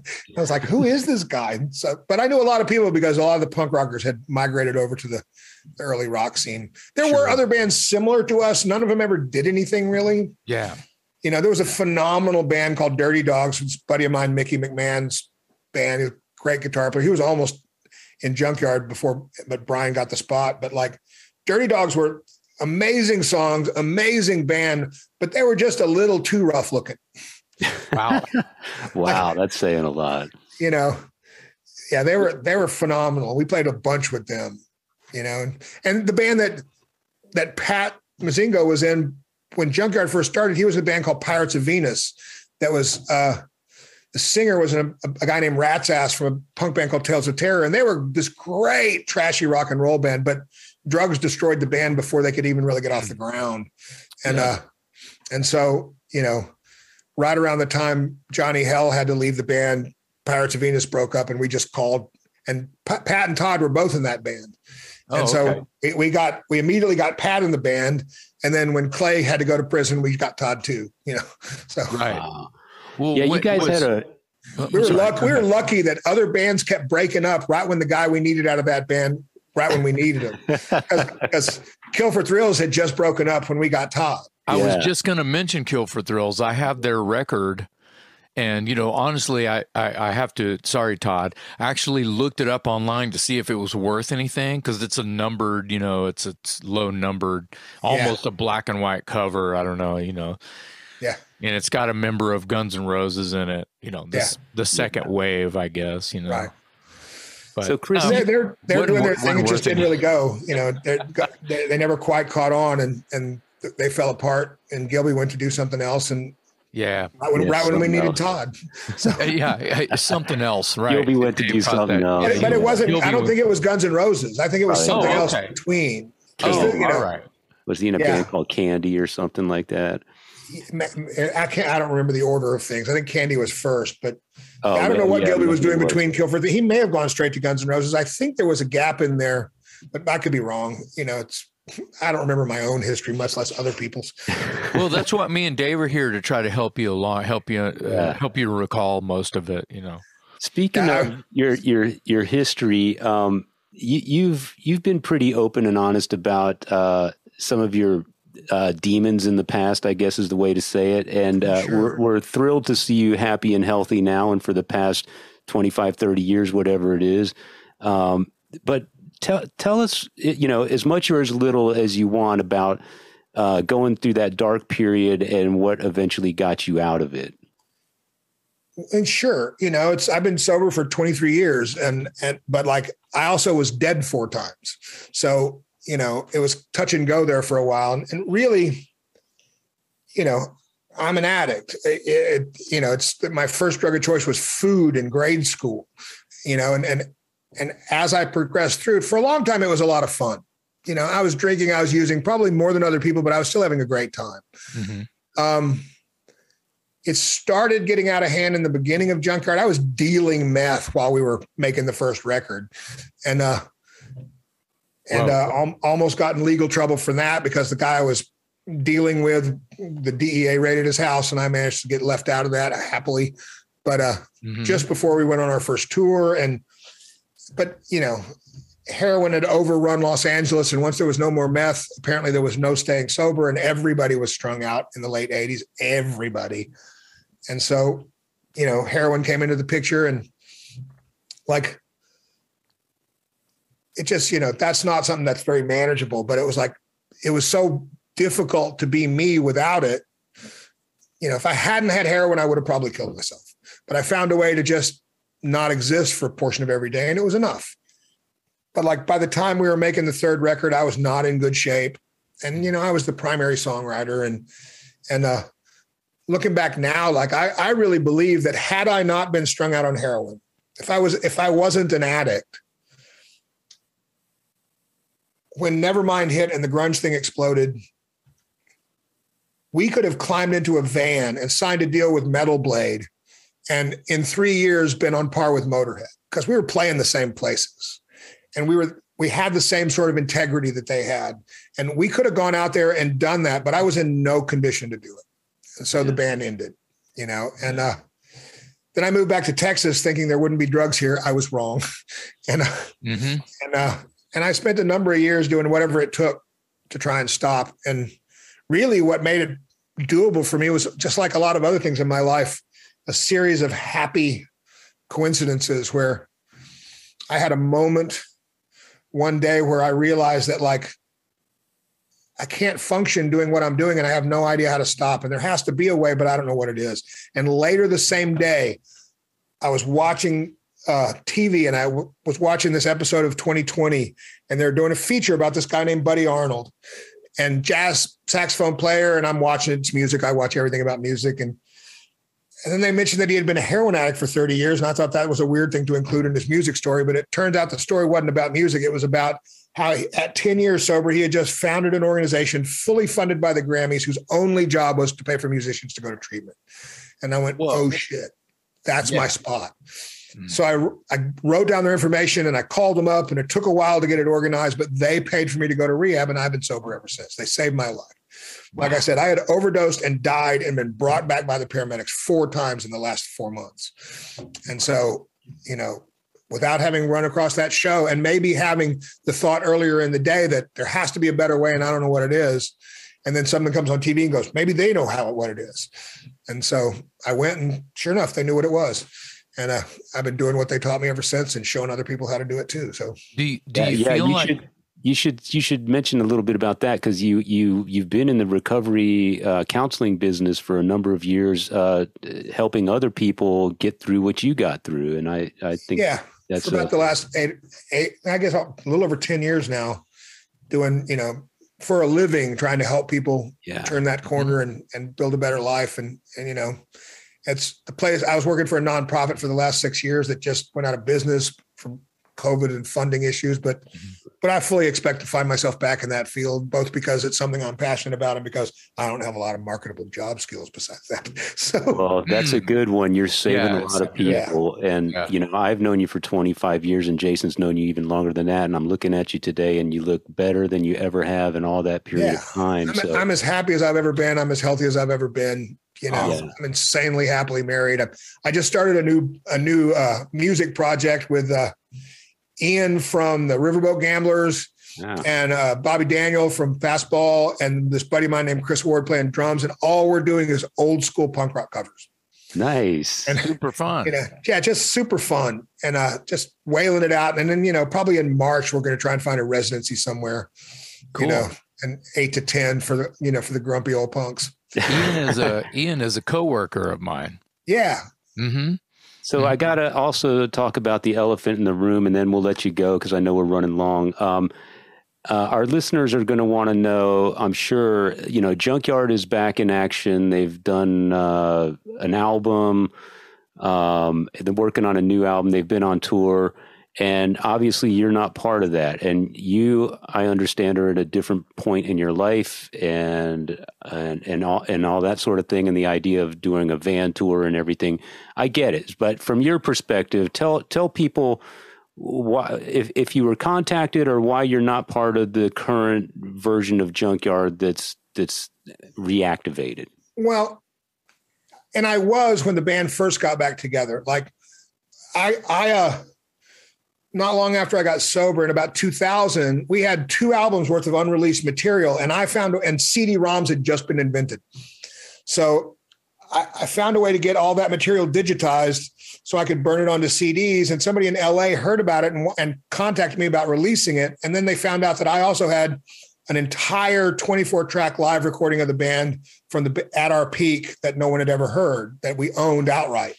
So they made arrangements for me to fly to LA to mix that. That's shut up. We're trying to practice.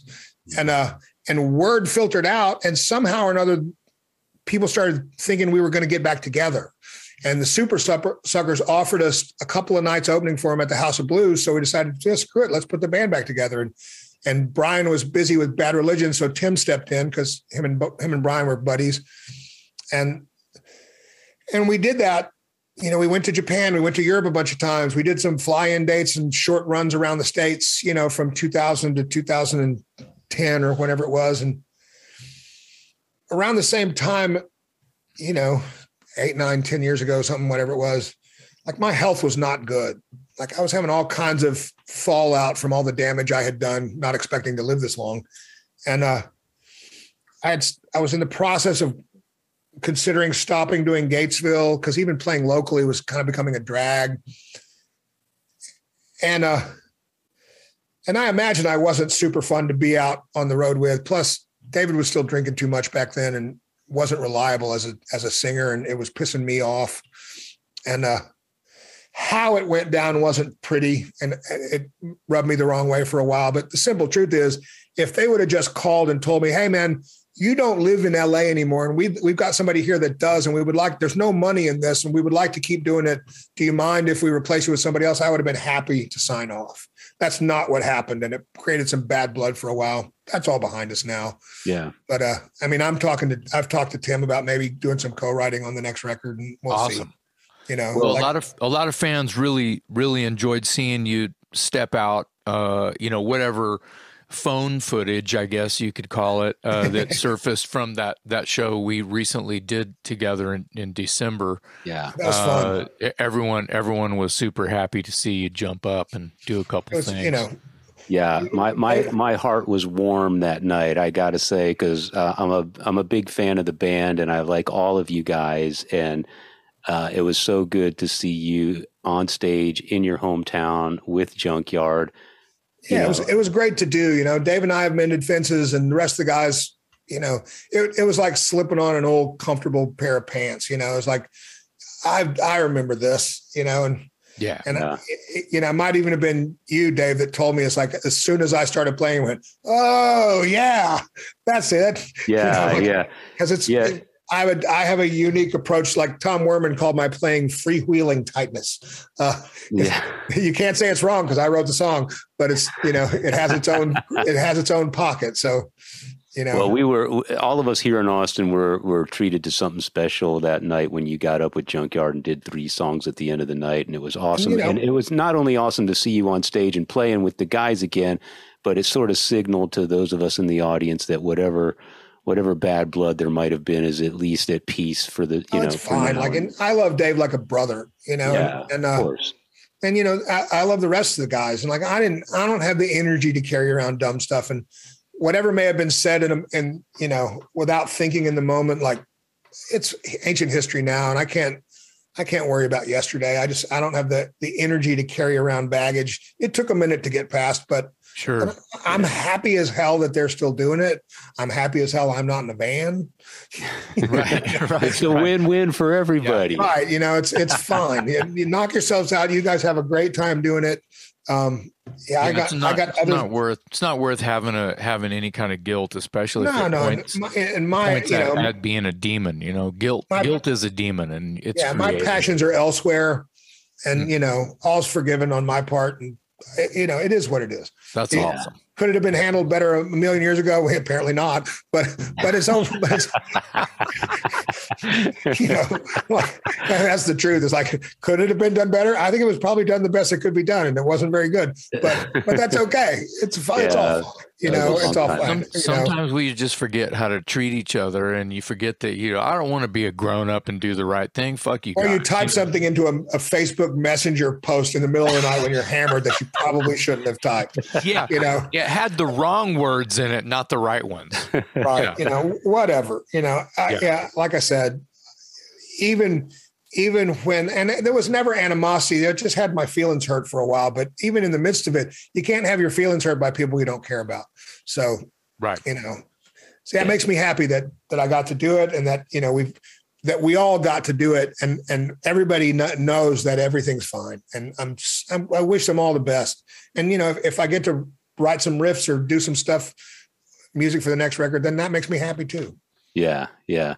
That's that's well, another win. So it's like win, win, win. That's yeah, three wins point. right there. Yeah. Yeah. Well, man, we I, I, really I thank you for being so open and honest, especially on those last two subjects. I know they're not easy, but I I, yeah. I feel comfortable enough asking you, and I, I appreciate you uh, sharing with us because um, I think people get to know another side of you, and and that's always that. If, that if people if people listening and watching can't can't tell, just want to say Chris is one of my one of my heroes. So, yeah. Chris, it's been awesome to have you on here.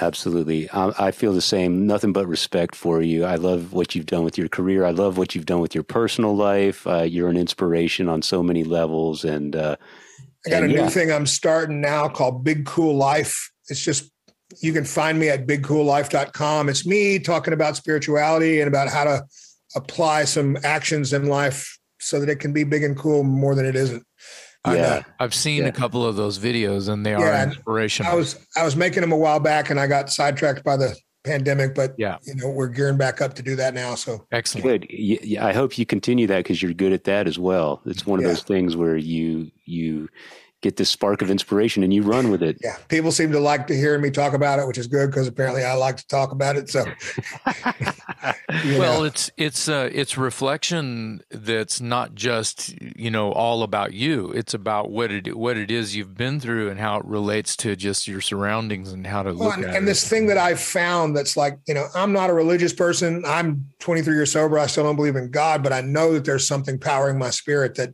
that I have to work to stay connected to. And and I'm able to explain it because there's an awful lot of people like me, you know, yeah. and uh, that that don't want to wade through the stuff that feels churchy in some of the recovery programs. And I've right. got a way to approach it that avoids that. And if it can, well, if it saves one life, it's worth doing. So. Oh my God. Yeah. And that's, that's, uh, that equals love. And if God isn't love, then there is no God. So, you know, you have, you have found, you have found him if he be a man or a person and he is love. And that's uh, that's what you uh, are are taking care of people by just kind of your your reflection. I went full circle there yeah, but trying yeah. to do trying to do my part you know that's like, right. That's yeah. right well you you are and i think that you have found uh, found a lot of uh, a, a soft comfortable place for your head and your heart and uh, people love you. Well it's just like whether it's music or whatever it's like there's a guy I really like who says that if you have the means, you have the responsibility. And you know, whether it's whether your talent is writing songs and getting up on stage and kicking people's ass or breaking their hearts or or painting a painting or you know or this thing, whatever it mm-hmm. you know, everybody's yeah. got some kind of a talent. You, you know, try and figure out what that is and go do it for people. So yeah. You know, and all I mean by talent is something that comes easily that doesn't seem like it qualifies as talent because it's too sure. Yeah. So, I yeah, love that. So, yeah. Well said. Well, Chris, we thank you so much for being with us today. What a great story. What a great history. And what a great guy. Ladies and gentlemen, Chris Gates joining us on the Talk Louder podcast this afternoon. On behalf of myself, Metal Dave, my co host, Jason McMaster, we thank you all for listening to another episode of the Talk Louder podcast.